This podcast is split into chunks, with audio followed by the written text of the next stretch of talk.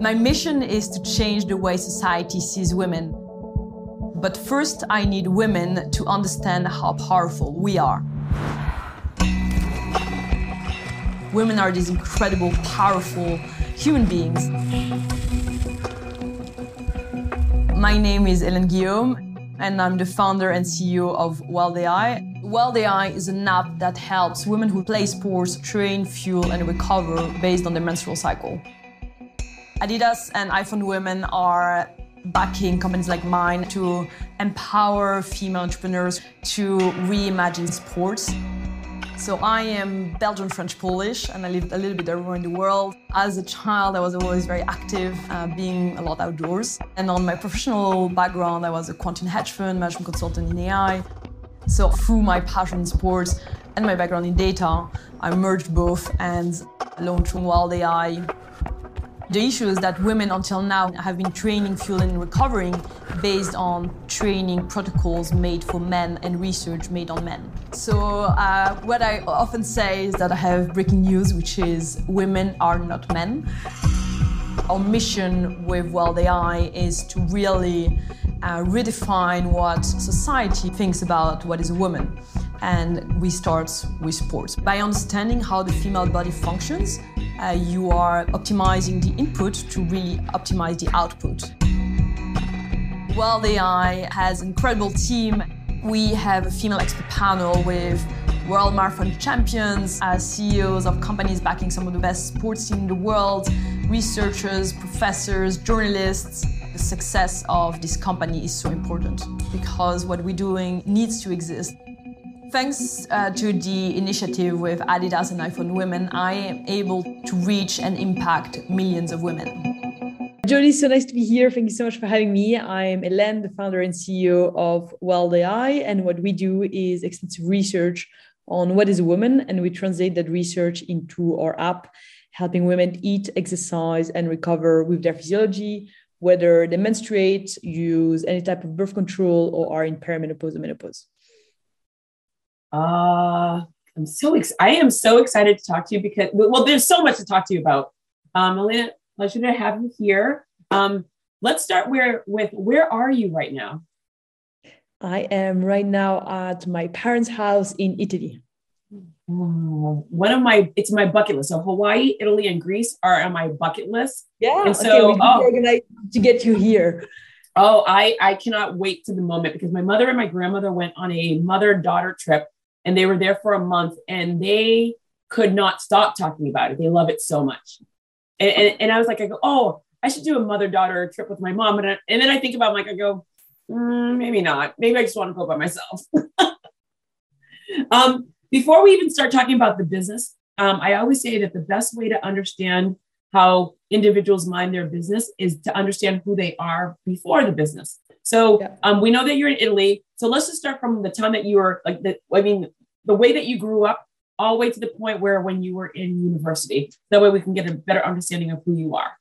Yeah, so uh, I am born out of international parents. So my father is Belgian French, my mother is Polish. I was born in Belgium, and then we traveled quite a lot. Uh, went to Japan, France, uh, Hong Kong, uh, Peru, US, Italy. Um, uh, yeah, UK. So most recently, I was ten years in the UK and San Francisco. Wait, wait. May I ask? May I ask why you traveled so much? Was it just on holiday or because of a specific job that your parents had? No, like first it was my parents' job and then my job. So like first as a child and as an adult, I just moved countries. Um, and then yeah, most recently, uh, ten, that last ten years in the UK uh, and San Francisco, like for three years, um, like half time, uh, San Francisco, half time, UK, and uh, with the COVID, with the pandemic, I've been uh, more in Europe, and uh, right now I'm based between Portugal and London. Okay, and hope to be back in the US soon as well. so, so what did your parents do that had you traveling? Because um, I, I, mean, I'm like you. I'm a traveling bug. I mean, I, I am waiting in, in, in, exactly 42 days. I will be living in another country for for three, just three. I mean, for a month. But still, I'm yeah. going to be living in another country, speaking a different language. And so, what did your parents? I mean, it's um, and I'm first generation born in America. My parents are from Haiti, so it was always instilled in me to like to, you can't learn about the world if you're only in a box, like in one location. Um, what did your parents do that were that uh, that was gifted? to mean, like, was, what a gift for you to be able to travel all over the world and see people. What did they do, and how did you perceive it? Because most young kids, usually kids that are in the military, um, talk about how it's hard to make friends, it's hard to it's hard to engage. And you were traveling, and you and every single time I'm t- saying this, your your the smile is so big. So, talk about your experience of what did your parents do, and what was your experience about traveling to these different locations? Do you have siblings, and what did that do for you when you were growing up? Yeah. Um, so I actually started probably from my parents' parents. So on my mother's side, uh, they were the Polish. Um, so it was um, like communism, and they were both engineers. Mm. And unlike most people at that generation, they actually were traveling quite a lot. So my mother was born in Poland, but her brother was born in um, in Czechoslovakia at the time, and they also lived in England and Belgium. So they lived in, like they moved around, which at that time basically in communist countries it was quite rare. And then so that's when my mother then lived in belgium and my father. And my father was a son of diplomats. So he had grown in like traveling in many countries as well. Okay. so when my parents met they i think they had this common feeling of being foreigners a bit everywhere and um, they got married and then soon after they moved to the us uh, to have my sister uh, they were doing an MBA in Chicago and then moved back to Belgium and then we moved to Japan. Uh, my mother uh, was working in art at the time and my father was a consultant. And then after Japan, my little sister was born. And then my, my dad, for work reasons, moved to with us to Paris. Um, he was uh, president of a bank. So yeah, we moved we moved quite a bit as kids. Um, so inherited that from my grandparents and then my parents and then my two sisters and I always traveled quite a lot. Um, and so, yeah, I think it's ingrained. I don't know how, how you feel about it, but you always, I guess, a foreigner from where your blood is from, but also where your passport is from, also like where you grew up as a teenager. So you're never really a local, but it's uh, there's a there's an incredible like word to put on that, which is TCK. I don't know if you're familiar with it. No. Third, culture kid. And oh. it's uh it's really it's it's like I mean like I guess you would love it because it's like it's either you come from parents of different bloods mm-hmm. or you have traveled as a child. So basically taken away from roots and you have these new roots that you create and you very everything is very different than someone who grew up with two parents from the same area same yeah. school like grandparents in the area, etc. And so we have, as kids, you you do have this like taken out of your roots, have to make new friends. So yes, it is difficult, and I definitely had many many times no friends at all um, and and you don't you don't follow the right codes you don't dress the right way and kids are tough so you don't like kids are right tough kids are mean yeah and uh, so you're in a new school and like no one comes to you i remember like this terrorizing day where I was like in Paris. So I had just arrived in Paris. I was like eight or nine. And uh, I didn't have any friends. And so my dad came to school and he went to see these two little girls. And I was a tomboy. I really preferred hang out with boys at the time. But anyways, my dad went to see these two little girls and he asked them like, would you would you want to be friends with Hélène because she doesn't have any friends? and I was like that's horrified. dads are the best. With all great intentions, dads are the best. But oh my, don't don't help me, dad. Don't yeah. help me. So, so yeah, so I mean, like, I guess probably like quite, quite a lot of like, you know, commonalities with kids like us who grew up, like, you know, being uh, dropped in a new place and you're like, it's terrorizing, but probably made us more adaptable, I guess, as well.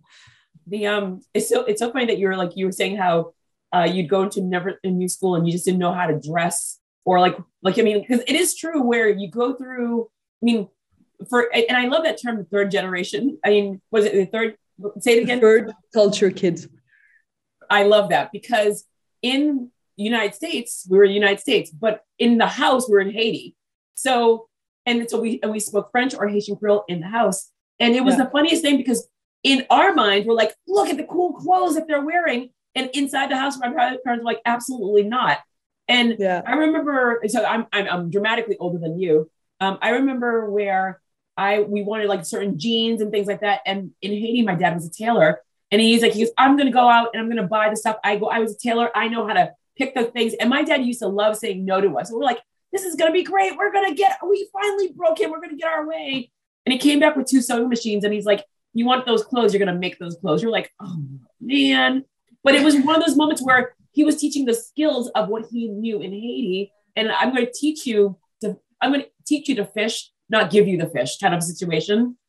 Yeah. Um, but the, the tales and the, the ways that they grew up with, they just think, oh, it's easy. I'm your dad. I'm going to stay and make friends for you. And you're like, no, for the love of God, no, don't do that. Um, and you do want that Cimarron brand or whatever it is. And it's so funny because like in Poland, uh, there were no brands. So mm-hmm. my mother actually like had very similar story. Like if she wanted clothes, they would like buy a nice fabric, like really like nice fabrics, and they would make clothes. Yeah. So it's like she had actually really really nice clothes, but um, not, not really with brands. And so like the, the, it's like the, the the reference and like why would you want a brand that is like the price point doesn't make sense. Like yeah. like fashion clearly doesn't make sense because they're holding the jeans or whatever it is. And uh, and so it's so funny like the the gap to explain to your parents that it's like you want to mold into it. And then the parents are like no you shouldn't. Like of course you shouldn't mold into i like i'm a teenager. I just want to fit.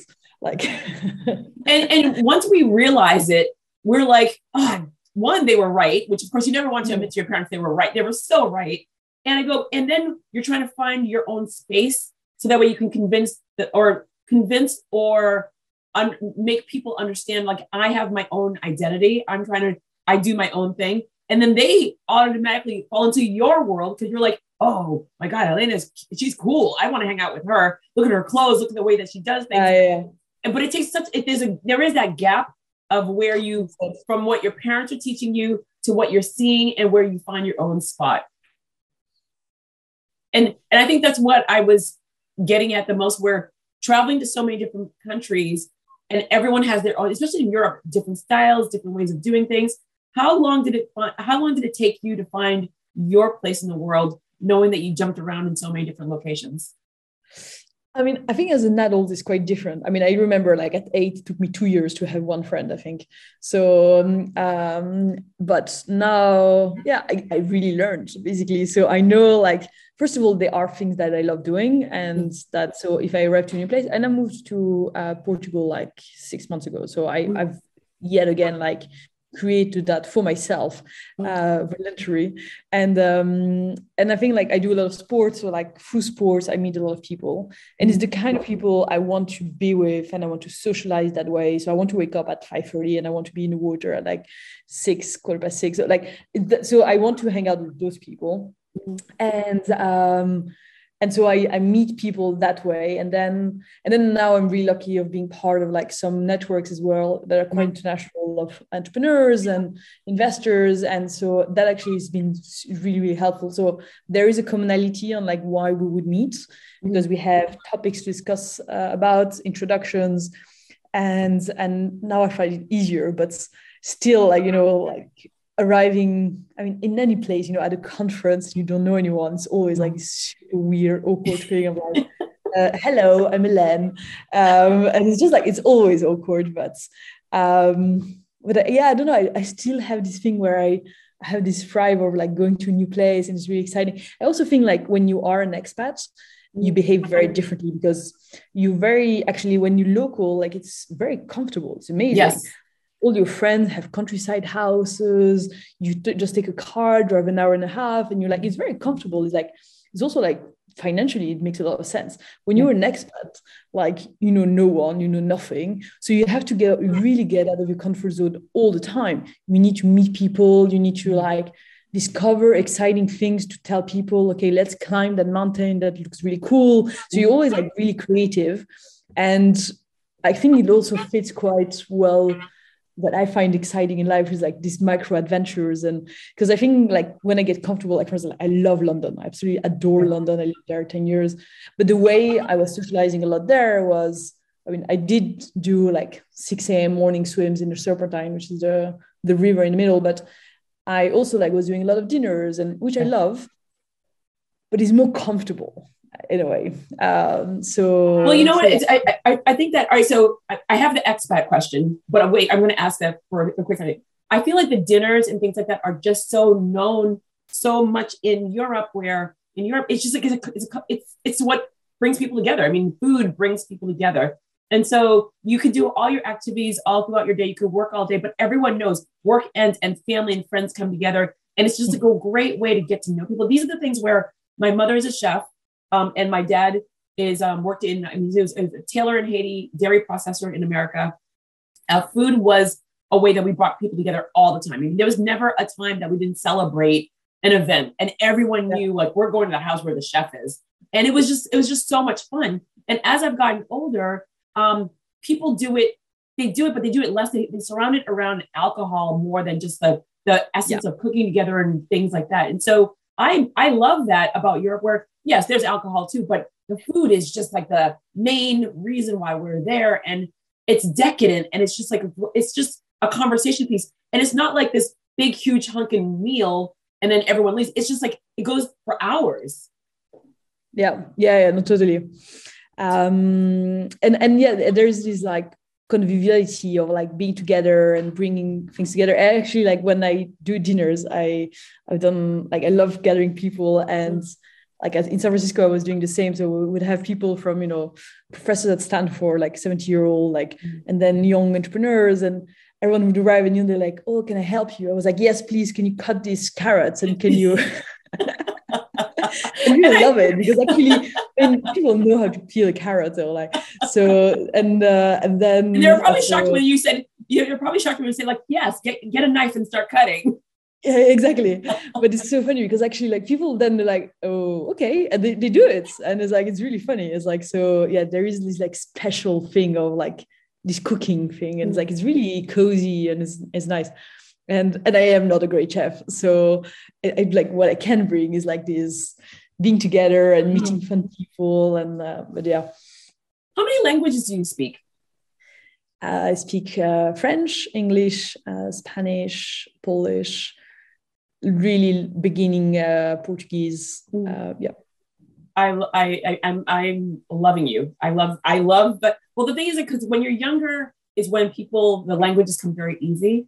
Um, and so when I said I was like leaving for a month to live, so being Haitian, French and Haitian Creole is what we speak. And my grandmother passed away. She died seven years ago. And my French, and she, she didn't speak English. So my French is deplorable now. And so I'm going to Guadeloupe for a month because it forces me to yeah. learn. Like, I mean, it's like it's a French country and it forces me to be like I have to speak French. I mean, and, yeah. and the first week might be really, really, really, really bad. I'm expecting that, but I know it's in there and I know it'll come back to me. Yeah, it will come back. It's rusty, but it comes back. It, will it, definitely. So, but at least, at least I know by the end of the, the, the month, I will be able to like be comfortable communicating. So I'm i have the same with Polish. Um, and actually, when we were kids, like my mother didn't speak Polish to us because was communism like it wasn't great to be polish at the time. And um, and so she decided not to speak to polish to us. But we had nannies and grandparents. So uh-huh. it's it's really funny because my polish i speak like a kid. Like it's like in spanish like everything is small when you speak to a kid or as a child. And i still speak as a child in polish. So it's, it's, it's very weird. Like my cousin like a few years ago we were together at a party and i was talking to someone in polish and we were we were adults. And he was like he looked at me and he was like is she, is she okay? is she okay? All right. So, so I'm going back to my expat question. So when yeah. I was in my MBA program, um, I did a um, I did a 14 countries in one year to understand small businesses and the way that they the environment is around them. And one of the yeah. key component one of the key components was visiting expats.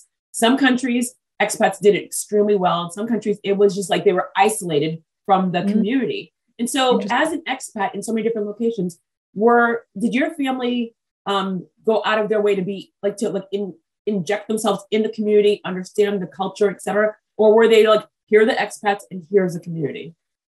It's a really good question. Um, it's interesting, actually. Like people in Japan, for instance, many people find it really difficult uh, to integrate in Japan because people don't necessarily speak English and the culture is incredible and, and really strong but they also um, yeah a lot of people like really struggle with their time there my parents loved it my dad was speaking japanese and uh, and we were in the English Japanese school. So like my sister and I were basically our first language was English, Japanese, French. Mm-hmm. Very weird for uh, for kids, but um, so we were like actually quite integrated. My mother was in art, and uh, and they were doing like she was doing a lot of collaboration. So like very unlike uh, expats there, they actually had like they were really they really had um, Japanese friends, mm-hmm. and I think probably that that that impacted my way of thinking. Like all my life throughout the different places I've lived in, uh, in Hong Kong, or like I've actually had friends who were locals too, mm-hmm. and but it is it is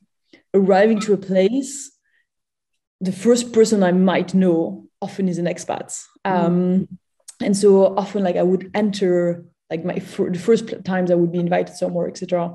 I would probably like know an expat, but I would make a like a superior effort to also know locals and like for in england was actually quite difficult i found yeah. because but for good reasons like if you are you know like established in your country and you have your friends and your network and your life is organized for generations and generations like you have your weekend set and you have your your tempo like sundays family and whatever mm-hmm. you don't really need like, like new people who by the way are going to leave anyways yeah um but so I, I do have friends, local friends, in all the places I've lived. Um, but first of all, it's more rare and expats love staying with each other.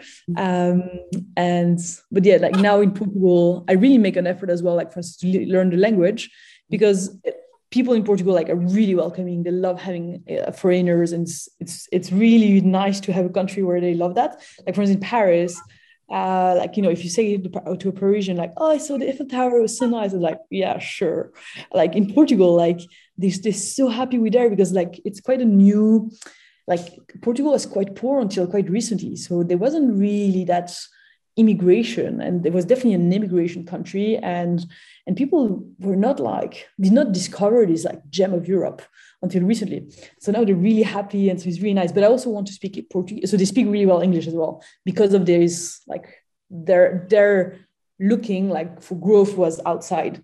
Whereas countries like France or Spain or Italy, they love their countries for good reasons as well, but they also like don't necessarily really speak English. Um, and so, but in Portugal, like to be integrated, I think like speaking the language is on me, and like that's on me to do the effort to yeah to be then integrated because you know, if I'm lucky enough to be invited at someone's house and there are grandparents, they, they probably won't, you know, like speak English or, and so, um, but but also you have a very different experience. Like languages, you just the words are just different and they mean different things. And you speak French, like the like for instance, everything that is like sensitivity and so sensorial in French, we have like very different words than in English. English is like a very efficient language yeah. and French is a bit more like romantic and whatever. So like to describe certain but things. Portuguese, but Portuguese is as well. I mean, like I mean, all the romantic yeah. languages that are based off of Latin. There's like there's I mean like so um, I spend a lot of time in Portugal. I love. I mean, like it's literally by far. I mean, Australia is number one, and then I mean, literally Portugal is like right there number two because I've spent so much time there. The people being in Porto, just I mean, I have great friends there. I mean, I get like I mean, we're we're on WhatsApp all the time.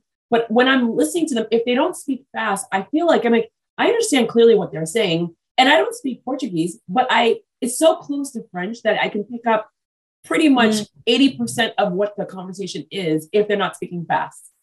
Yeah. And reading for you would be easy too. But yes. then like for me, the last bit is speaking. And so like that's where I am now. Is like uh, I speak Spanish, so like the Portuguese plus the French, the Spanish plus the French, like makes it easy but then still I still miss the last gap, which is actually speaking it. it you're you're going to be close. You're going to be close. I know that. I definitely know it. Um, what did you go to school for? What was your degree in university? So, yeah, right, sorry, studied- before wait, before wait, what did you yeah. want to be, and then what did you actually become? I wanted to be everything uh, except except what what my, my dad was doing. I didn't want to work in finance ever, uh, and uh, and then and so I wanted to be um, I wanted to be a, an engineer. I wanted to be a fighter pilot. I want I uh, like not because I like war, just because I like planes, mm-hmm. uh, which is not a great reason. Um, I wanted to be an astronaut. Uh, is quite engineering, but then I did a summer internship at a bank, and I loved it. And so Full circle. Full circle, exactly. So I studied mathematics and then financial risk, and then I like and yeah. So like my first internship, I loved it. I it was like I just had a lot of fun. I thought I thought I don't know because probably I was a teenager and like just you know like but how, but how weird is it though that you were like, I'm not going to finance. I don't want to go in there. And yet you the, the, the, love was there. So what was it that all of a sudden you finally looked at the numbers and what was it that just gravitated you? Because well, I mean, I'm marketing. I love, I love read, eat marketing. Finance, I look at it, I can tell if if I, I can look at the spreadsheet and I'm like, just tell me the story and I can like jump on it. And I can tell if numbers are look funny. But what was it about you? Because you were just like, you did everything in your power to stay away from it. And yet you ended up doing it and loving it. So I, I I like I loved numbers. Like I've always been like really into numbers and maths and like engineering. But then I thought finance. I think it's because like I by opposition to my father. I think like he was in finance, or I was a teenager, so I just thought he's my dad, so for sure he's boring, and so for sure I want I never want to to do whatever he does. But then I got a summer internship through him, and then. I did it and I realized that's not what I thought. And it was really cool. Um, people were really fun. It was in Philadelphia, Deutsche Bank. And I I was like, I just met very cool people. They took me, like, you know, I was 19. Um, they took me like to the shore and they were like, they were older, they were like 30 years old and they were partying like crazy, like, you know, summer in Philadelphia. And like, so I just had the time of my life. And I also like met these people working in banking who were really nice, really smart, really funny. And so I realized that I had a completely wrong image that was that was entirely driven by me being just, you know, just a bad teenager against my father really. And then I was like, oh, it's actually cool. And um, and then and then um, the summer after I did a summer internship um, on the trading floor. Mhm. And so it's way more How was that for you being on the floor? Like being on a trading. I mean, you see what's on TV, but I know it's not even remotely the same. So it's so funny. So I did it in London, and I um I don't know if you've ever been to Canary Wharf, which is like the I financial. not. And you basically come out of the tube of the metro, and it's like a really long um, escalator up, and then you have Reuters numbers that are like on the side when you come out. And I was like in a suit, and I was like, oh my god, I made it in life. and and so and it was like uh, yeah it, it was like 2000 like it was at the brink of the financial crisis just before. Yeah. and um, so it was like really crazy. And then i entered the trading floor and it's like 400 desks and it's, it's quite silent. And then like five minutes later when the the floor starts Mm. everyone's insane crazy shouting everywhere. The energy is insane. And so i just like i was there and i was like wow this is insane and like the energy that And what, was wait, there. what, what year? What year was that? Because I think that some people just don't understand. Because people just assume because of technology, the trading floor isn't as active as it is. But I mean, because back in the day, it was like paper, and people were like out there and they're just bidding. yeah And so they see what was like. I mean, I mean, I- on on movies. I mean, you sit there and see um, Le- Leonardo DiCaprio in a movie, and everyone just assumes that's the way it's supposed to be. That's the way it's always been. yeah But, but I mean, what year were you there? Because I mean, again, technology has changed it in regards of how business is being done, but the activity and the high and the, the level of energy, it seems like it's the same. it was like 2007 and it's definitely the same. Like if you if you look think of like wolf of wall street like in the floor when everyone's screaming on the phone it's exactly like that. It's crazy. People had computers and we do, we didn't send like papers to people the people still talk to each other standing and they're on the phone and they're agreeing on deals and then they they like doing it on, on like on bloomberg as well on the computers. Mm. but it's, it's really like that it's like from the opening of uh, of the, the trading hours to the closing it's saying like like yeah just people don't take breaks and it's like it's, it's crazy. And uh and i was there and i was like i just thought it was it was really fun and really cool. And i thought the products so i was rotating on desks and i just thought the products we were working on like options and derivatives etc were really fascinating mathematically wise i thought it was really cool. And um and also i was really attracted by male environments uh, because I was discriminating my own gender. Um, I thought that We, peer- you you know what? I'm going to stop you for there. Um, we all do it. So, and I say that when we all do it is when you are in the business world, there are more men. There are definitely more men there. And also, I mean, I, I did my, like, I completed my MBA in 2009. um, 120 students, like literally there were like 20 women. And so if you ask the 20 women, and I've asked even on this podcast, we're like, who was your favorite parent? Not that I'm not asking you who you love more. I'm just asking who was your favorite parent. And it always ends up being my dad. He was in business. And so it is, it's, it's, it's something that we don't want to do, but there are more men in business. And so when you're in the business world, you tend to like gravitate towards the person that's going to elevate you to what you want to do yeah it's really interesting and it's sad yeah it's uh, uh, but but but like the reality is like i was definitely i was i was a tomboy in french you know uh, it's called un garçon manqué a failed mm-hmm. boy pretty yep. hardcore uh, my grandmother then, all the, my grandmother always said she's like she goes wow jody's better than having a boy i'm like jody's better than like be happy with me she's like i go well you're like a boy i'm like no i'm like me i'm just like yeah. me because i would climb trees i would fix things i would paint so she just like in her mind, that's what boys do. So I get I it. Hi, I lost um, you. yeah. I well, that that gap. I'll just I'll because I, I, don't edit, so I'm going to edit just that part. So um, all right. So the question was um, the last question that you were answering right before you froze was um, the um. Uh, I was saying uh, gender discrimination. Yes. Okay. Um, so so this is where just anyone that's listening, I go. We had a technical difficulty, so we're going back to the gender the gender conversation. Go ahead. So so yeah. So I just like grew up like basically thinking my peers were men and i was uh, looking for validation from boys and then men. And uh, so when i was when i entered this career in, in finance uh, in like um, on the trading floor and then hedge funds I just really wanted to be like impressive towards men basically. And uh, and what i realized is like there was that woman on the trading floor uh, who was the head of metals trading and she was like a big woman quite scary like all the traders were terrified by her and i felt like ah, that's really cool. But i didn't really understand that actually. That wasn't my personality. But i just thought like that's what a, a woman in business is. Mm-hmm. it's like a really scary woman and and that's what it is. Um, because i didn't i didn't know better at all. And like even today like when you look at like you know ask people like who are these inspiring ceos that you think like of it's quite hard like finding like really impressive women. They are and and thank god but like so I, like it took me quite a while and then i was a quant in hedge fund and i remember going to conferences only with hedge fund managers yeah. and i was a quant so i was a technical person and they would think I'm a PA because there are no women in hedge funds at all, especially that age. I was quite quite young. Um, and so they would think I'm a PA, but also if I would see a woman, I would also think she's a PA.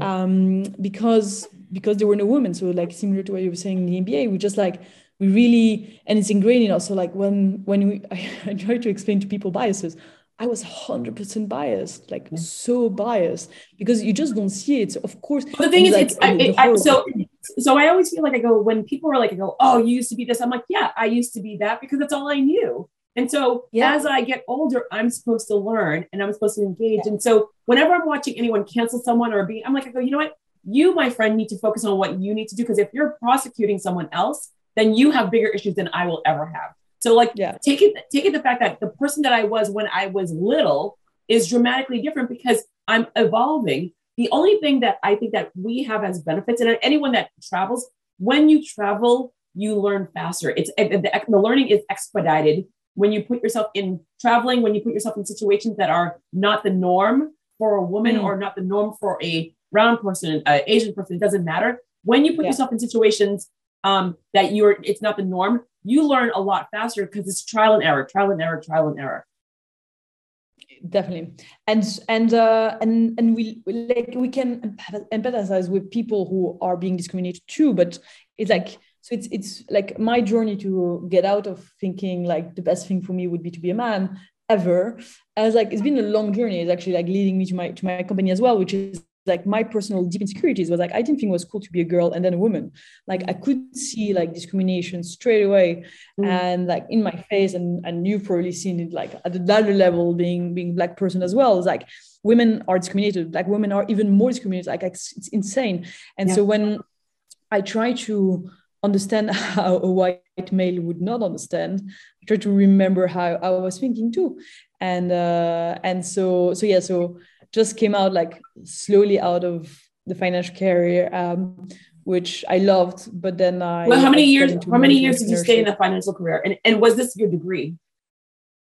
yeah, so I studied mathematics and financial risk management, okay. and so then I was a a hedge fund, and so I was there like a like I guess total three four years, and then I was a consultant, mm-hmm. and then I started like doing some startups here and there, cold startups, but actually was more like projects who were dying, and um, and then I was consultant in in tech, uh, in AI, which I loved, mm-hmm. and then I started my company, which is a company I'm still running now, which which like changed quite a lot and pivoted quite a lot, but really what is doing now is also like because we're doing this research on the female body and we are understanding what is happening in the female body and what is incredible with it it's like it's helping me personally to understand that my body is actually incredible like we have the power to create humans which by the way is probably one of the hardest things in the world like, it's no insane to me i mean it really is ins- it, it, it, it's insane to me like when i mean so i have lots of doctors in my family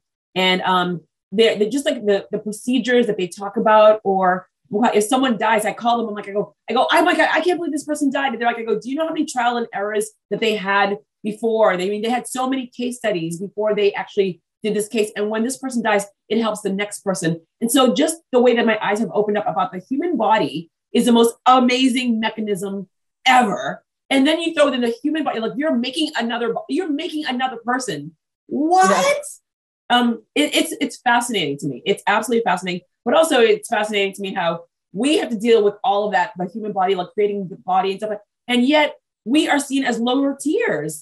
Exactly. But the thing is, like, I mean, when, when you look at everything, like history, literature, religions, I mean, like in Christian religion, like you can be a nice little virgin and that's it.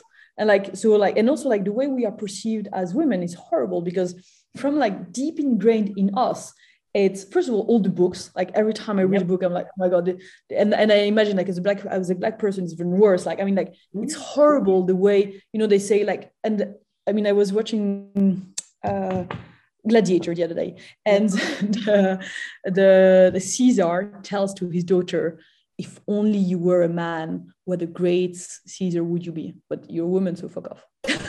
Yeah. And i mean like we grew up with no like cussing. That. don't cuss. No cussing.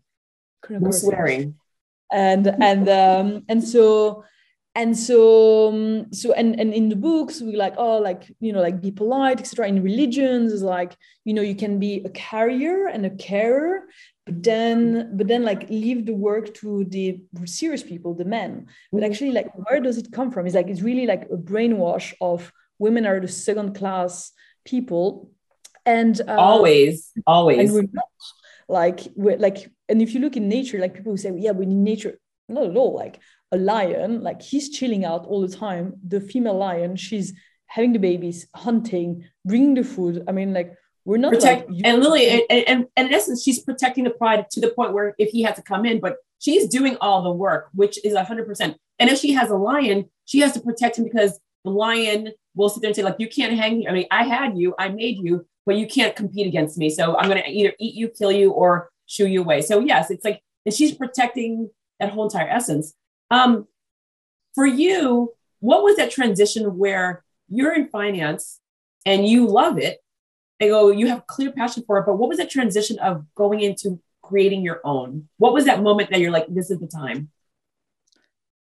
I mean, like I've, I've worked around the idea of like creating something for a while before that and it didn't work out ever like i was creating companies but they, they were not working out but then i think it's like this combined like two passions that i have which is like data and like analytics of the data etc and then sports and performance uh, and so combining these two like really made me take and so and and it was facilitated by the fact that i was uh, made redundant of my job. So like I just had a very easy path into transitioning into being being entrepreneur as well. You could have been you could have done anything. You could have you could have selected any. I mean, tech like fintech is huge. It's huge. You could have created anything and everything. Why this product um, now? And also, who are your best customers? Like, how does it work? Like, I mean, like, let's just dive right into the company. So first, it comes from a personal need, like and a, a, very visible need, but also like a massive opportunity. Like all these wearables, this is ordering, like all these wearables, all these all the products that we're using, all the apps that we're using, they're made for men. They should be called men tech. Like if I'm a femtech, my company, they should be called men tech. They only serve men properly. Um, I was wearing like I, I got um, as a present a um, a, a jersey um, last week, and uh, the guy said it's unisex. I said, but it's a bit tight on my hips. And says, yes, because it's made for male bodies. I said, it's not unisex. It's like, it's for men. then you call it for men, and then you're a girl, you can use it. Yeah. But, and that's exactly the case for all technologies. Like we use diet apps that are like low carb, low fats, uh, keto diet. They're not tested on women. We're using wearables that are like, I track my body temperature. It tells me my body temperature goes up, I'm sick well, I'm ovulating, which is the opposite of being sick. I might be pregnant. I might be having hot flashes. I mean, like mm-hmm. these wearables are wrong. And um, so we basically are in a world where, again, we just, we just basically like, we can use their products, we can pay for it. Uh, but no one really cares because men are like really like the holy grail. And in sports, is really so true. Like, you know, men are fast and they're strong, and women, well, they're not really interesting. So we're not going to portray them in media because they're just like, just not interesting. That's it. That's literally it. And um, and in places where sh- really there shouldn't be differences in salaries, like movie industry, I mean, women are less paid. Like, how come? So, like in sports, is the same. And and the argument that people watch it watches less, yes, because we are less portrayed, but people want to watch female sports. So, um, well, you see how women's soccer. I mean, like yeah. women's soccer has changed the game in regards of you see more men in the stand watching women's soccer now, and how the women literally advocated and finally they finally have it with equal pay for soccer players and it's going to start hitting in other sports and other jobs. So it is a slow crawl but it is happening. Slow like yeah. molasses slow. And so like i'm really passionate about that and i think like having myself being discriminating my own gender I'm also like even more passionate because I'm always discriminating myself. I was like, okay, men are great. Let me like copy exactly how their behavior and let me try to be. I'm still going to be less good because I'm a woman, but I'm still going to try to be less horrible. So I'm like, I'm really trying now to, yeah, like first of all, serve myself, yes. serve all the women around me.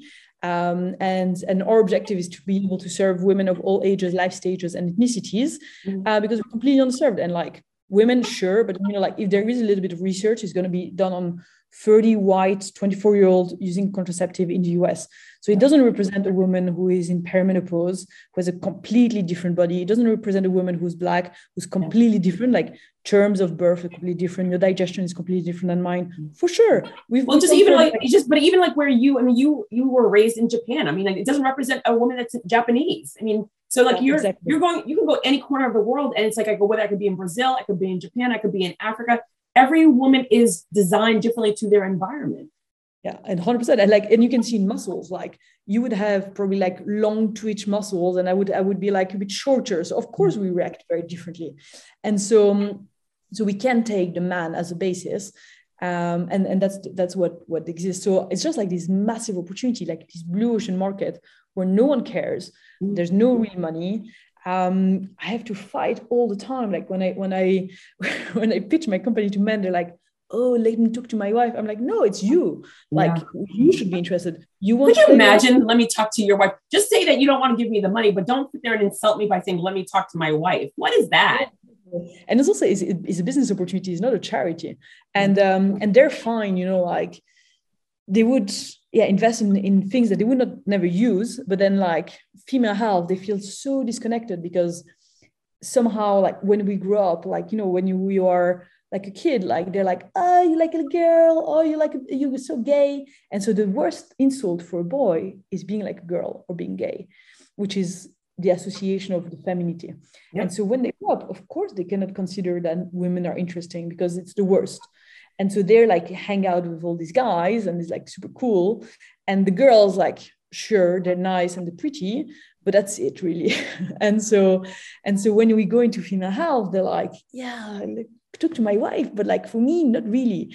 And they're mm. really not interested. And so like they're like okay let's make babies for like future generations so there is money in fertility because that's when men are actually involved. But then the rest which is like the well-being of their spouses of their mm-hmm. kids which is like you know and interestingly like many of my investors they they uh, they have uh, young girls, yeah. and it's really interesting because they actually became interested in the topic because they saw their little girl who was having pain, and then they realized, ah, it's actually mm. really bad. If you are an adult man and you're with a woman, very often, like first of all, they would have never bought a Tampax. Uh, they think it's gross. Um, they they don't really they like oh girls are moody and bitchy they're complicated yeah. they find it's very funny to say that but they just don't understand and they don't want to understand and they're just very comfortable with that. So like we are still in this fair where there's a lot of education to be done. And what is amazing though is that women, it resonates so well with them because like, oh, finally someone listens to us. So it's like, it, I'm just really thriving in this business because it's first solving my personal insecurities. Like, is it cool to be a woman? Yes, it is.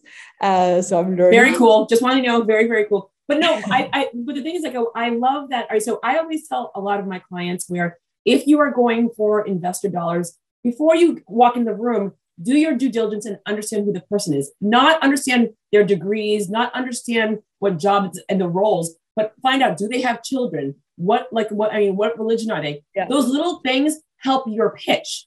It helps the conversation because knowing that there are dads to girls in the room are a game changer. It's an absolute yeah. game changer because daddy's girl. Everyone knows daddy's girl. And daddy's girl, I mean, I remember I had surgery once and I wasn't allowed to leave the hospital unless my body parts started started working. And I was so hungry. They wouldn't they wouldn't give me food. They were just giving me water. And it was two day, day I think it was day two or day three. And my dad's like, I'm getting her a salad because she is my little girl and she is hungry. And and they're like, sign the waivers because if anything happens to her, they're like, I don't care. She's hungry.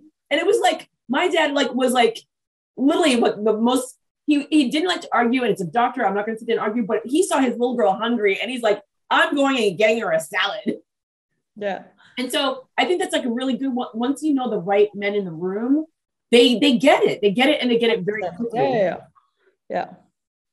So so how does the product work? I mean, who's the target audience, and how does I mean, like, yes, women, but how does it yeah. work for the masses? So basically, it's an app on your phone. So you download it, you open it, and then every morning it synchronizes with your wearable if you have any like your Oura ring or your apple watch garmin etc and then in addition to that uh, we uh, take manual questions so like how did you sleep do you have any pain where are those pain located and uh, the combination of these two sources of data sets gives us a readiness score for your day mm-hmm. and then based on that so data sets uh, plus where you are in menstrual cycle if you have a menstrual cycle we provide you uh, recommendations that are personalized to you, to your day, to um, where you are in your menstrual cycle, and mm-hmm. that covers uh, how to exercise, what to eat, and how to recover. And so that day by day, you then follow these recommendations or not. But if you do, you you check in so we know that you did.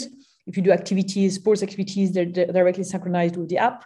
Mm-hmm. And um, and then basically, and there's also a learning curve. So we have a lot of content on like how does your body actually works and why like in perimenopause what what you actually gonna like face because a big issue that we have as women is like we have no idea so we're like what is going to happen? When is going to happen to me? Is there a way for me to have more visibility? Because i'm basically like feeling great one day i think i'm feeling not great the other day. Like is there a way for me to understand that? And so we really help you navigate that better. Yep. and uh, and then and then mitigate negative symptoms and really be able to um, leverage on the positives.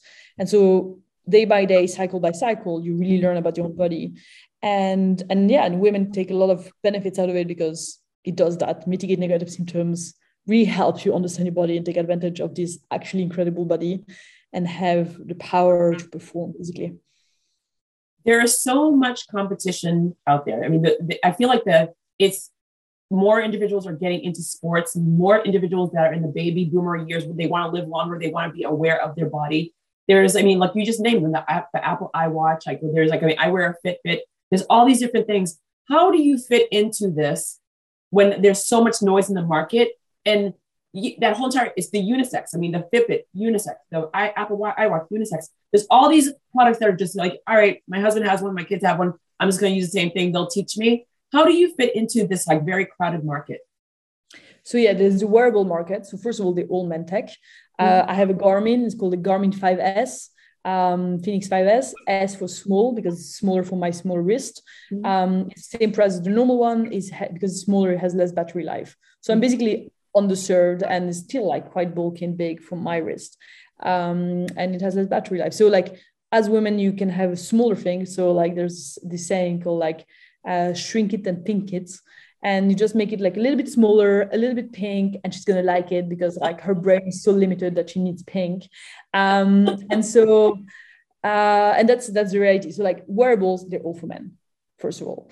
Uh, like absolutely all of them. Yes, they add like like Apple Watch, like in 2000, what's like 20, I think they add a to- toggle on off to have your periods. Great. I mean, like literally, like they discovered that women had periods, um, but like it's only a tiny part of the female menstrual cycle. Is the visible part. Mm-hmm. I mean, yes, predicting when you're gonna bleed is great, and like that's why we had this huge first generation of apps like Clue, Flo, Glow, where women yeah. can have this calendar on their on their Apple when they're gonna have uh, a period but that's not it. And uh, and and most women today in the world are not bleeding. Like they are in menopause they're having using contraceptive that stops their bleeding they're young girls. Um, so you can serve women by like solving them by like just adding a period toggle on off. So mm-hmm. understanding women especially if you're wearable like you track things like can actually predict possibly ovulation etc if you look at it. Yeah but again uh, a woman is changing all the time. Like one day she's uh, using um, uh, like a, um, a, copper IUD, then she removes it, and then she's using contracep- uh, oral contraceptive, and then she wants to have a baby, and then she's postpartum, etc. And that is ten years, uh, sorry, ten months of her year basically. She can also be forty-three years old and in perimenopause. Yeah. So it's like it is like it is and, and, yes it is complex but it's amazing and so to serve women you need to tackle all of that so that's the wearable market. Then we have the the like peer tracking apps, mm-hmm. which is there was a big first generation and it's amazing. Like mo- a lot of women would be using it because it just helps them so much. But it does like it's a bit like okay, and now and now so what? Like it hurts me, etc. So what? So we're solving is like so what question. Yeah. And then the third like bucket that we be like crossover as well is all the training apps. So you know like Nike Plus, etc uh, which again are like training recommendations for men. Like, you know, if you're tra- following a, a training plan for a marathon made on mesocycles like base, uh, specialty, uh, acceleration, etc., it's made for men. Like, you shouldn't be like, like if your body is meant to be resting today because you just before your periods, mm-hmm. um, you should be resting because then you take advantage of when your power body's at the full power when you ovulate.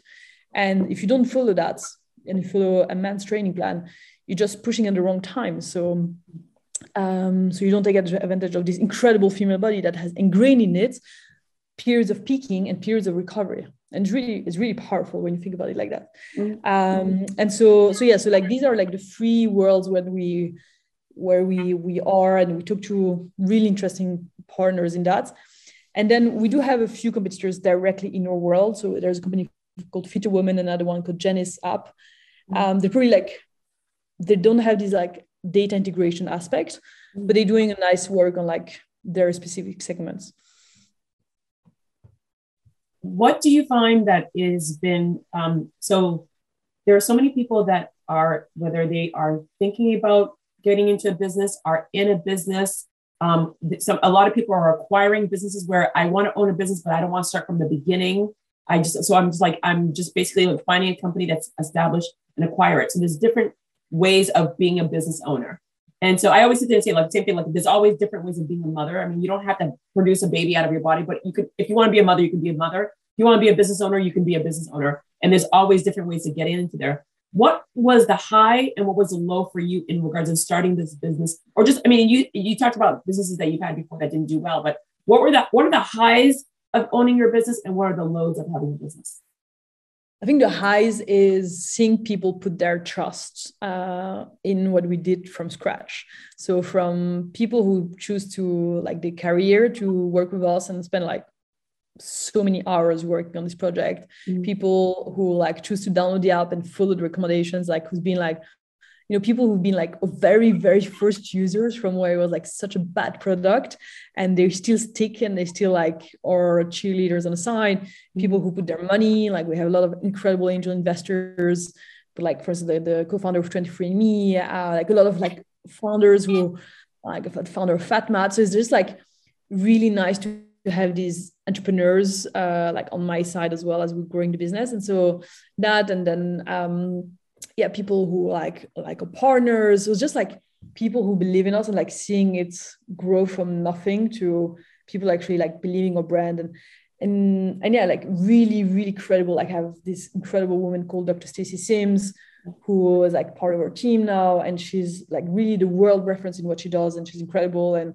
she yeah she puts her like credibility with us. So it's just like it's very rewarding i find to have these people working with us and you know being interviewed by you and like just just feels that we're doing something right that's incredible and i guess the lows is i mean i try to get everything more as learnings than you know bad things but of course they are like slaps in the face all the time. And I guess when you're an employee, like it's a bit like, I mean, you get fired once, that's it.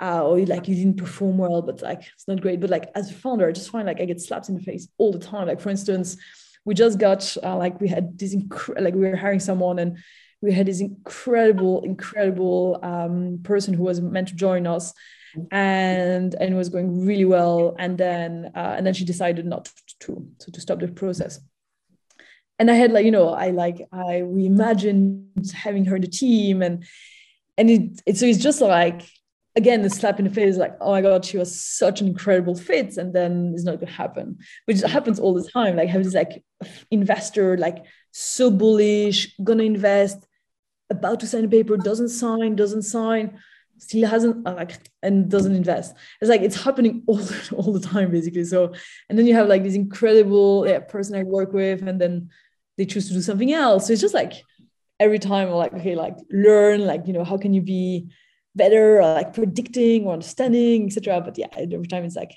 like a bit of a a little a, little gut punch. Well, well, let's just talk about the biggest slap of the face that everyone dealt with for the past two years and still yeah. and still dealing with. Um, in Europe, more January, February 2020, coming into we are going into our third year of the pandemic. So yeah, what was it like for you at the beginning when it just the the word the, the buzz started to how have you evolved and what did it do to your company your team over the past two years which is so crazy to say it's been two years I, I know it's crazy so um, at the very beginning i was in london and i just basically created barricade and i was like i was working on a dining table and i just like had screens and i loved it for three months i just loved it i thought it was great. I could focus and work like crazy.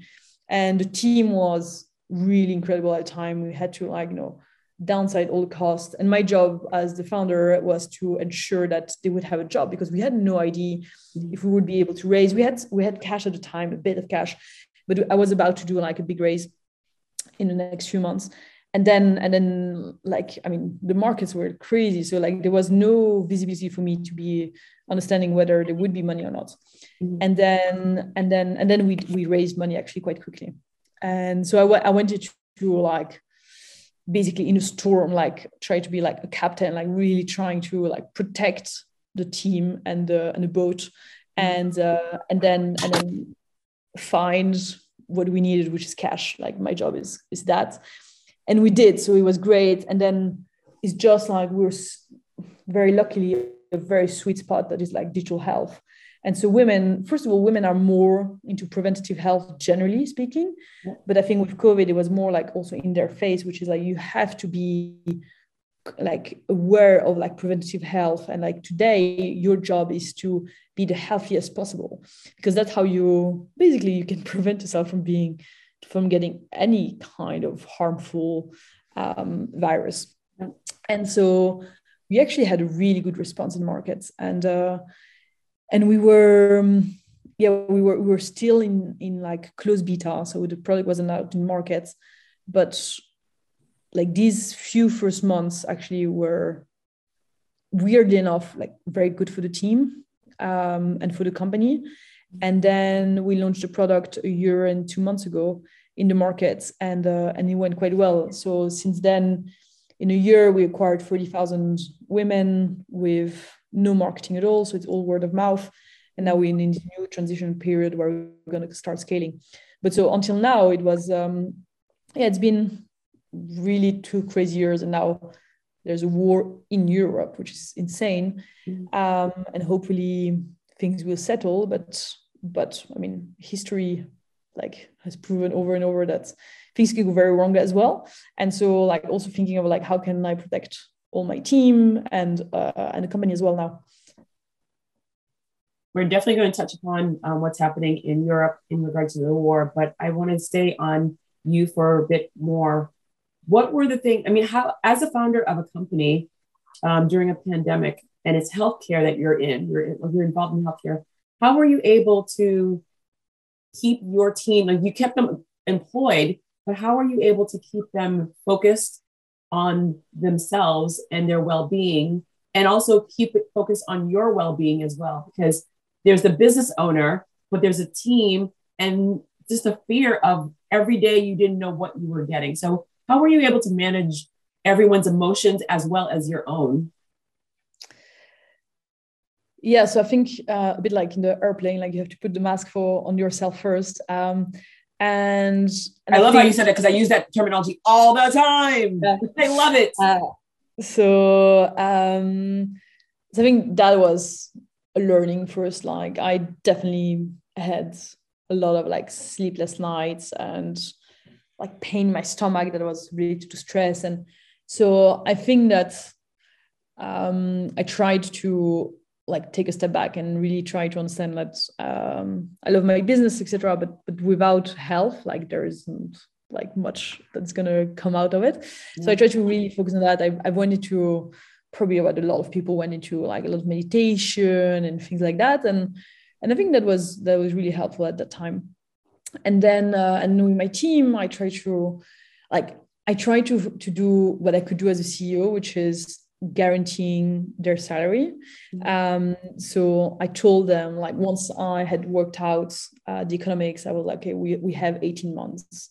So whatever happens I mean, I mean unless you like start performing like really really badly but like you you are basically assured that my job is done like you, you have a salary.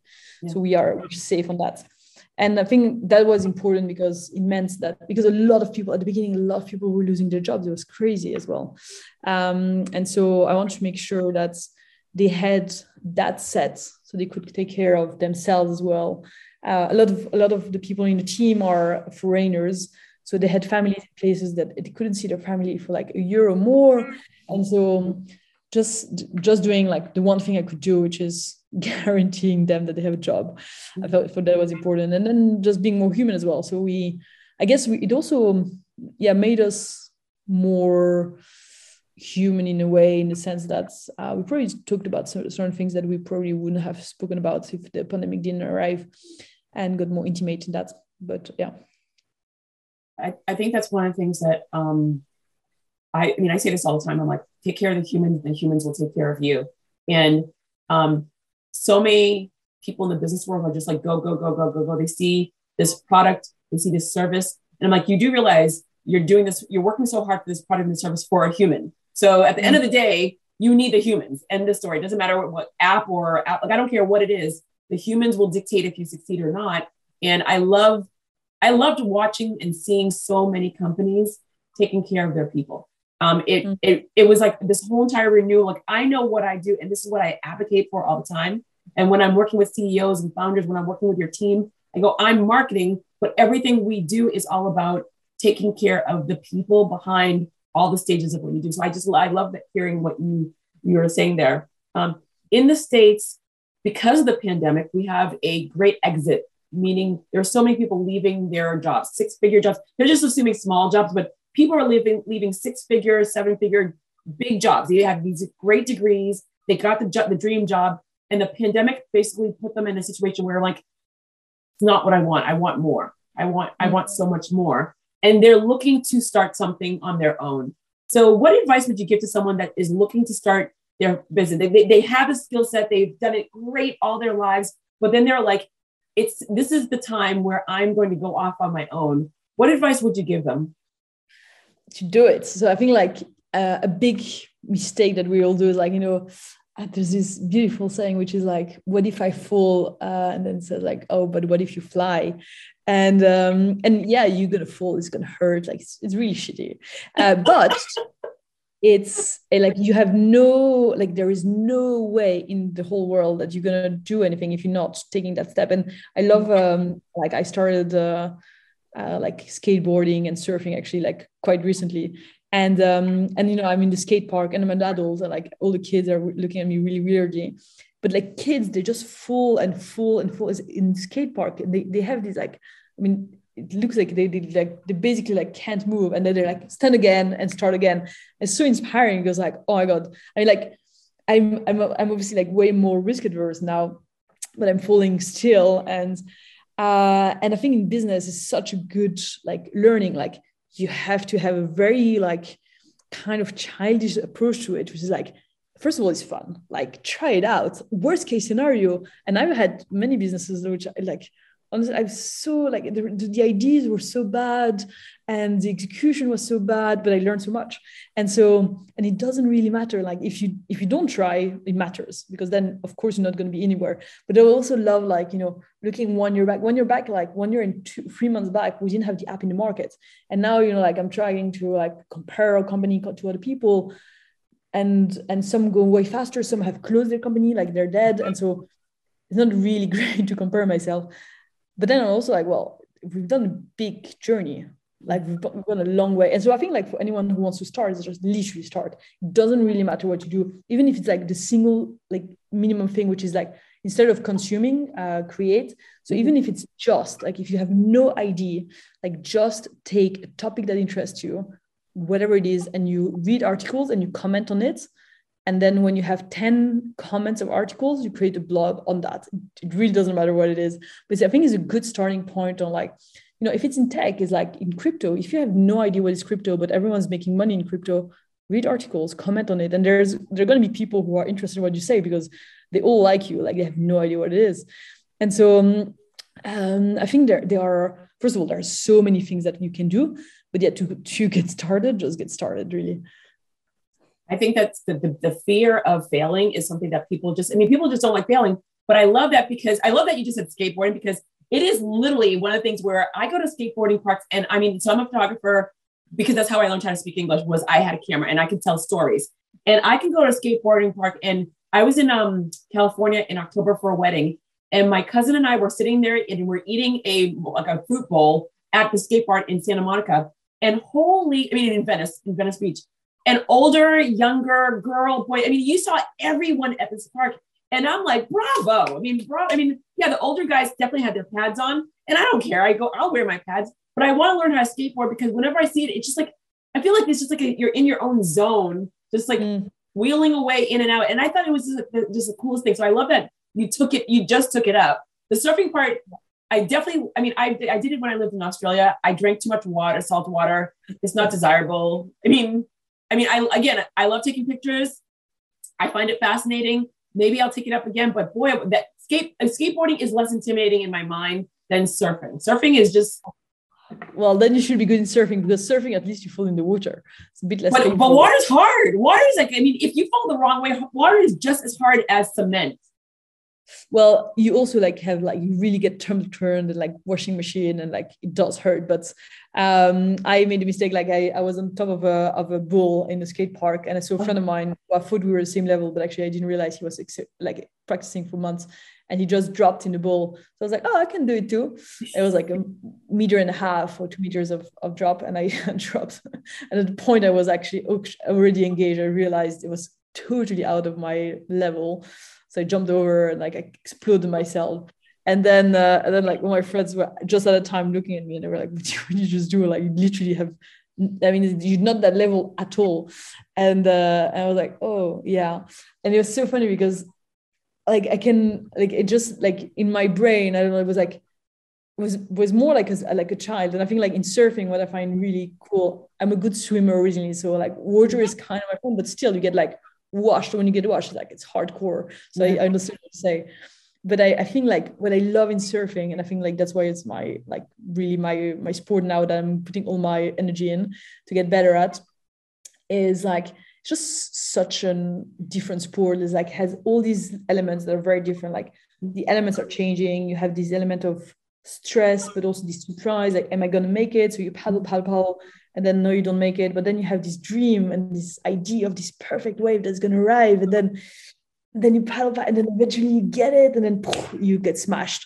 And then so it's just like it's so funny because like you have these hormones and you're like, okay, last one, one last wave, and like the sun is going down, and okay, the last one, and then you're still there. You, it's just like in, in, the oh. world in the world of skiing, they always say the last run. You never do the last run because the last run is like you're a little arrogant, a little bit cocky. I go, but you're tired, your legs like are tired, but you're in your mind, you're like, I can do it. And then that's when the problems happen, the last run. Exactly. Um, so yes, I mean like learning, learning from like sports to business, I think is, is great.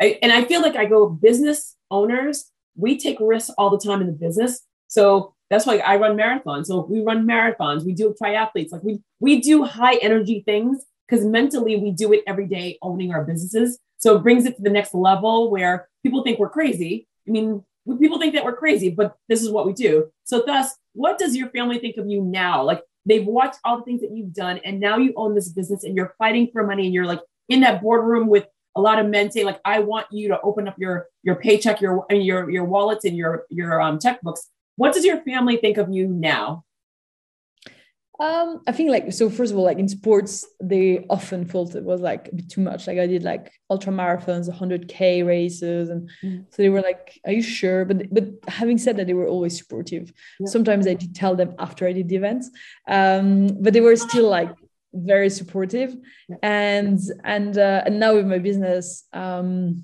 they're really supportive i think like it's i mean i i have like a really nice relationship with my family so just feels really nice to be in a cocoon when i'm with them.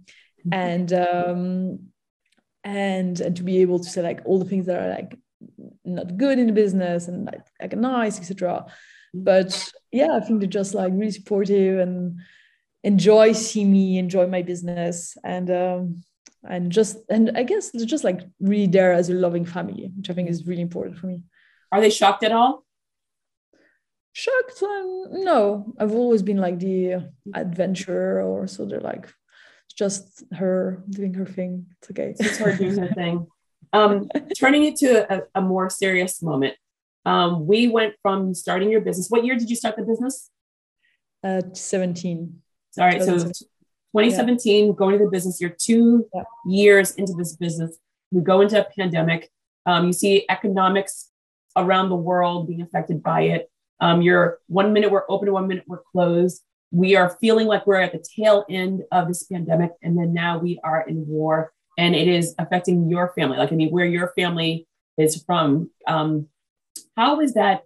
How are you handling this now? It's like it's emo- it's emotional peaks and valleys of everything. But how is it for you? But also, you're in Europe. You're seeing it is close to home. I mean, we're in America. It's it it may it's definitely a, an argument that's happening here in the states a lot. But um, how are you handling where uh, you're you have Polish blood in you?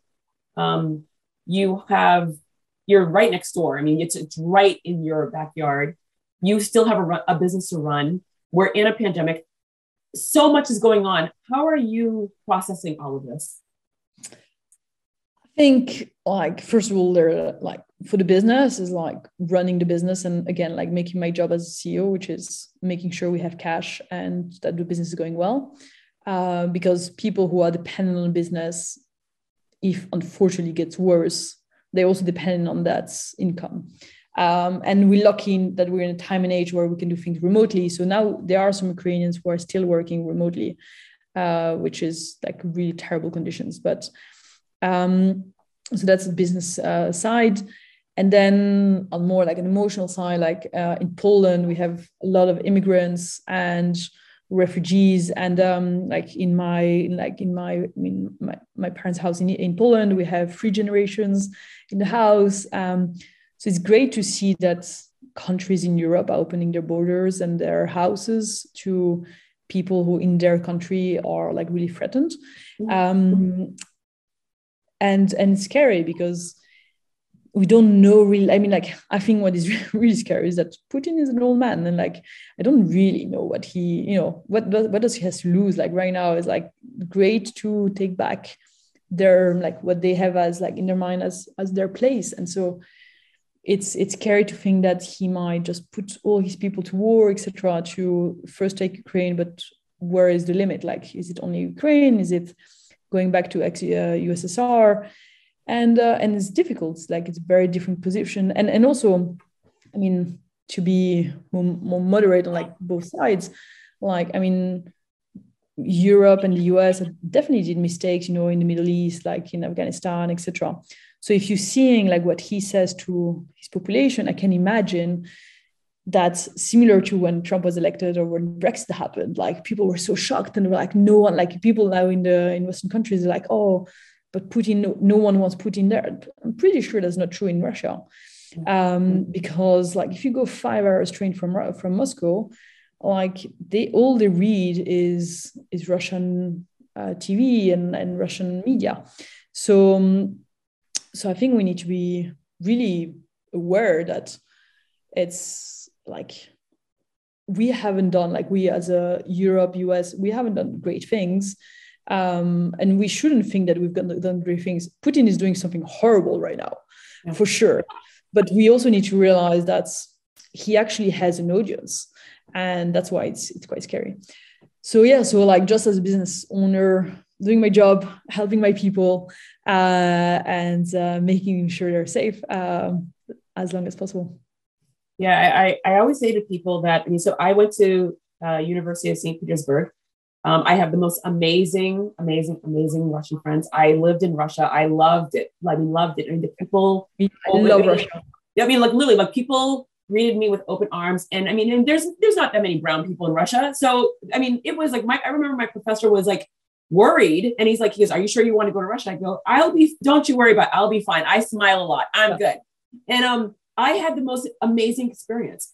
I have, I go, I have Ukrainian friends from my in my MBA program, as well as my neighbors. Most amazing, welcoming people that you could ever encounter. Just not what you're seeing on TV. Literally, most amazing American, uh, uh, most amazing Ukrainians with the biggest hearts. And I have friends and relatives that are in the military that are going to Poland right now and saying, making yeah. sure that NATO is NATO is protected. So for me, I always say, I go, I am not my the barrier of me being friends with you, the barrier of me learning about you is not because of the politics. Politics will get us all in trouble all the time. I have to go into the situation and I have to learn. And I have friends c- coming in all directions. And I'm like, I have to protect my friends. I will call them, I will check on them if they can get access to emails, or I will always check on. So for me, that's that's my biggest frustration that politics always gets us in trouble. And being from Haiti, where it's it's unsafe for me to go to my homeland country because Haiti is a shit show on a good day. And so I always say to people, I'm like, go, you know what?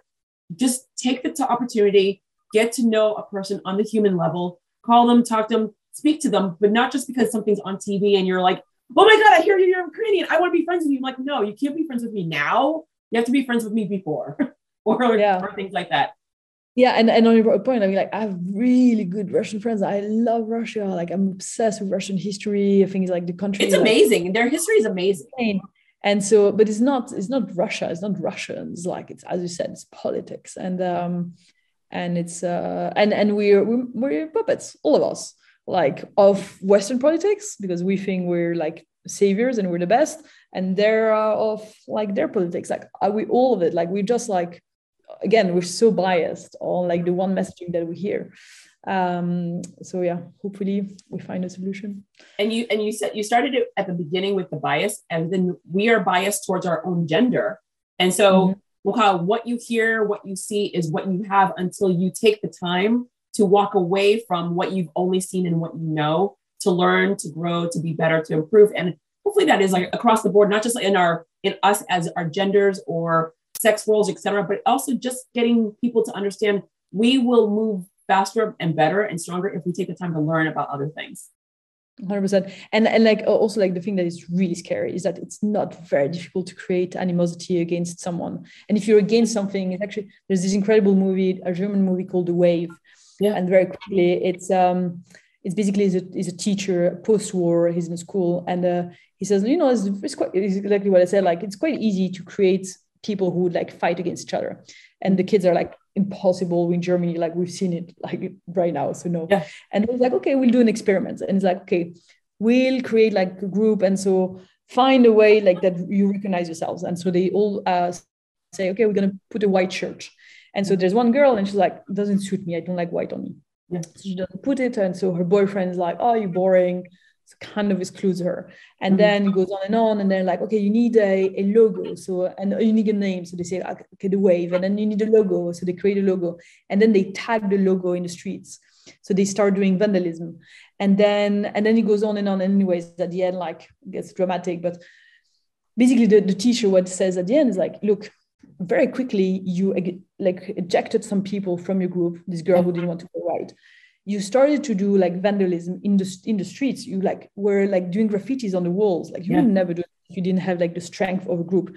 And so i just wanted to show you that like a strength of a group is really interesting. And so and you see that in football like hooligans they kill each other for what? Not for what for something. They're against another team. And and politics is the same. And like we see like i mean like american politics it was like you're not ruling a country to like have all the people like 300 million people like you know mm.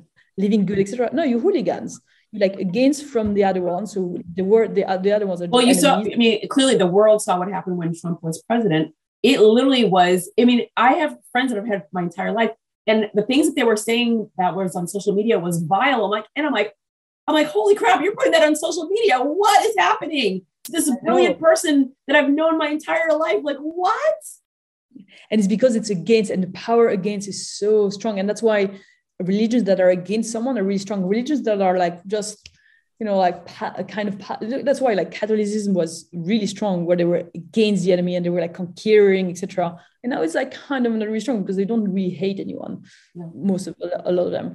Um and so yeah so that so like creating this like hatred against the foreigner etc is easy especially if you've just been through two years of covid where people lost their jobs etc Yeah. um So I was, so I agree with you in that one, and I feel that that's this like a, a perfect wraparound of we'll call it your app helps us control those emotions, helps us know where those emotions are peaking, the peaks and valleys, so that way we can have a better understanding of them. Or at least I hope. yes So, um, one, thank you very much for the. I mean, like this has been so good because we've talked about so many different things, and I go, this is not going to be the last time I talk to you. I always tell people, I go, I will always engage when something comes up, so I will always just like email or call and say, like, oh my god, I, I need you, I need you. It's something that we need to talk about because you know this industry so well. Um, but I have one last question. But before the last last question, where do you believe your industry will go in the next couple of years? Where you you are involved in AI, more people care about their health more, especially in the states, the insurance is so high that people are trying to control and mitigate their own health before they have to go and pay these like crazy costs for health. Where do you believe that the, your your industry will go in the next couple of years? so like there's a, this author doctor called eric topol and he he has a book called the patient will see you and i really believe that like we have all these wearables we have this knowledge Mhm. and and and especially as people who've been discriminated women black women um we haven't been listened by doctors like we've been like you know giving birth to a baby like lying down like Yeah. and uh and then and then if you're a person of color like you really discriminated like they don't listen to women and they're like uh, mortalities are way higher. So like i think we we're not happy with that. We like and we start to really know that we've been underserved under listened basically discriminated. Um and so i think like the patient will see you is like basically the power that comes not from like these white men in a white blouse or like just like the institution but it also comes from us. Is like i believe i have this. I basically i also tracked it. So i mm-hmm. think like these are the three triggers. I, I still want the validation from a doctor Yep. but also like so like really this personalized approach to medicine and preventative approach which women do a lot. Like that's why women have always looked at like herbal teas and like alternative medicines because like we feel a lot of things in our bodies. So i mm-hmm. think like like this whole industry of health is going to be like way more preventative. Like instead if you have a stomach ache and you take a pill it's like the worst idea in the world. Like if you have a stomach ache find why your body is not reacting well to that food or to the stress or whatever. And so i think like ingrained in us as women is a bit more natural. And i think the whole industry goes to that. And in the us you actually have to do it because like medicine is so expensive. And so I, I really believe that we have an amazing power as women. We are actually leading uh, like spendings in health and in the households Mhm. and and for kids as well of course and and men because of these like whole male toxicity is like, like you're strong, so you're not going to see a doctor if you have something. So they they wait really late to see someone. Whereas mm-hmm. women like we want to understand extra. So like I think like that's where the industry is going to go. Like really way more personalized approach to medicine. Way more like yeah, if you are from a certain ethnicity, you have very specifics. So how can we address that better? Mm-hmm. There's an amazing Instagram uh, doctor who's doing drawings on uh, of black women uh, medically. I don't know if you've seen that. No, so I want to. No, I, who, wait, who is it? I, the, I, don't remember the name, but it's amazing. It's like basically it's a black woman having pregnant of a black baby. It's first time ever that. oh wait, I have to. But so so my yeah. my cousin actually like told me like it told me about that, and I saw it on 60 Minutes. So yes, I did see it. I still don't know who the artist is, but it's amazing yeah. because most people aren't used to seeing those pictures in a medical journal or things like that. Exactly. And there was like like skin issues but you, you it's completely different obviously. Yeah. And so so you know i think like that's where we're going is like every person hopefully will get access to like an approach to health that is personalized to them to their daily mm-hmm. life. If you are like yeah like if you if you have certain like if, if your issue is like eating well then you have an, an access to that. But if you're like um if you if you're looking more at mental health you can also have access to that because you have different origins etc mm-hmm. like so, so your mental needs are different. Like if you if you if you've just been through war in ukraine like you probably have like a very different state of needs um, yeah.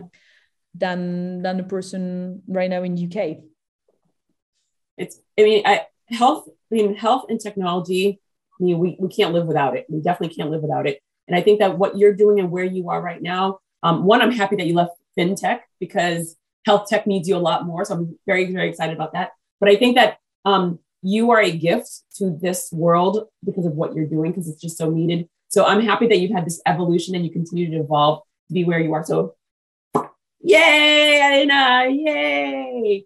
All right. So the last question I ask everyone, no matter how many times that you are on this program, I ask the same question is if you had a personal ask and a professional ask of anyone that's listening to you right now, what is your personal ask and what is your professional ask Two answers, please. Um, so, uh, professional ask uh, is we are looking for free positions, uh, and working the team is very fun if you like the sectors like female health and sports. We'll just speak like to Olympians, the best companies in the world, etc. We're looking for three positions: uh, one full stack backend engineer, one UX, uh, and one marketer. Mm-hmm. So we're looking for free, free positions. This is my ask in business. Um, uh, and we're doing a small angel round. So no funds, but angels. Mm-hmm. And then my personal ask, um, I, I know you, you told me is like, it's, uh, it's we, we never get to say that, but I guess my personal ask would be, um, I mean, my also like my life is so intricate in my business. Um, but yeah, I think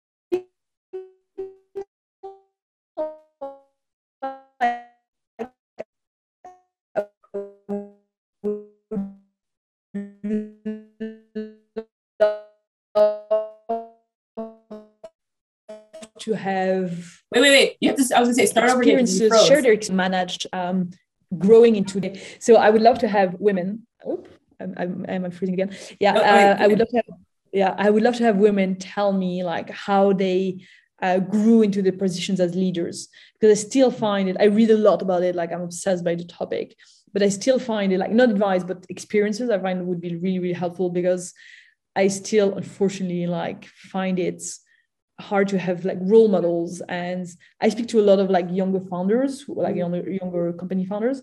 Um but I, I, would like love to hear more experiences on that because just like i find really inspiring always. And how they manage being a woman at the same time because from a whole topic of the conversation like i want to have a family. So how how does that work actually like practically? And and people like you know investors they still like so sexist. They're like oh do you plan to have kids? I'm like well you want me to call you next time I have sex? Like I can do that, but um, you know, like, like I, am a woman, so I'm 35 years old, so like oh, I'm probably gonna get pregnant. So I do love that you just said that. I go because no, because that's it's it's true and it's true and yet very funny that you just said that. So wait, did you say that out loud? I hope you did. Did you say that to someone? Yeah, yeah. Good. I love you. That's why you're a badass. I love it. Um, Elena, thank you, thank you, thank you. This is like, I mean, this is this has been amazing. So thank you very much for your time. I mean, I definitely took a little bit more of your time, but you have been phenomenal. Your story is so, so, so, so, so good. And I go, and I want more and more women to use your app. So, I mean, it, well, can I use it with a Fitbit or do I have to have something else? no, yeah, you can use it with a Fitbit, Fitbit, Apple Watch, Oura Ring, Training Peaks, Strava, Garmin. Yeah. Downloading it today. Thank you, my friend. Thank you, Jody. So nice. you are awesome. I want more people to know about you. So there, there you go. Um, and so enjoy Portugal. Enjoy your time in Portugal. Yeah. yeah. Well, so nice meeting you finally, and really, really enjoyed it. this was this was like I mean it's my morning. It's my morning. It's your afternoon. But I mean this has been fun, fun and yeah, funny. I love I love fun and funny situation conversations. Exactly. Me too. No, really, really cool. uh, have an amazing day, and uh, yeah, can't wait to connect again. And have a wonderful weekend. You too. All right. Bye.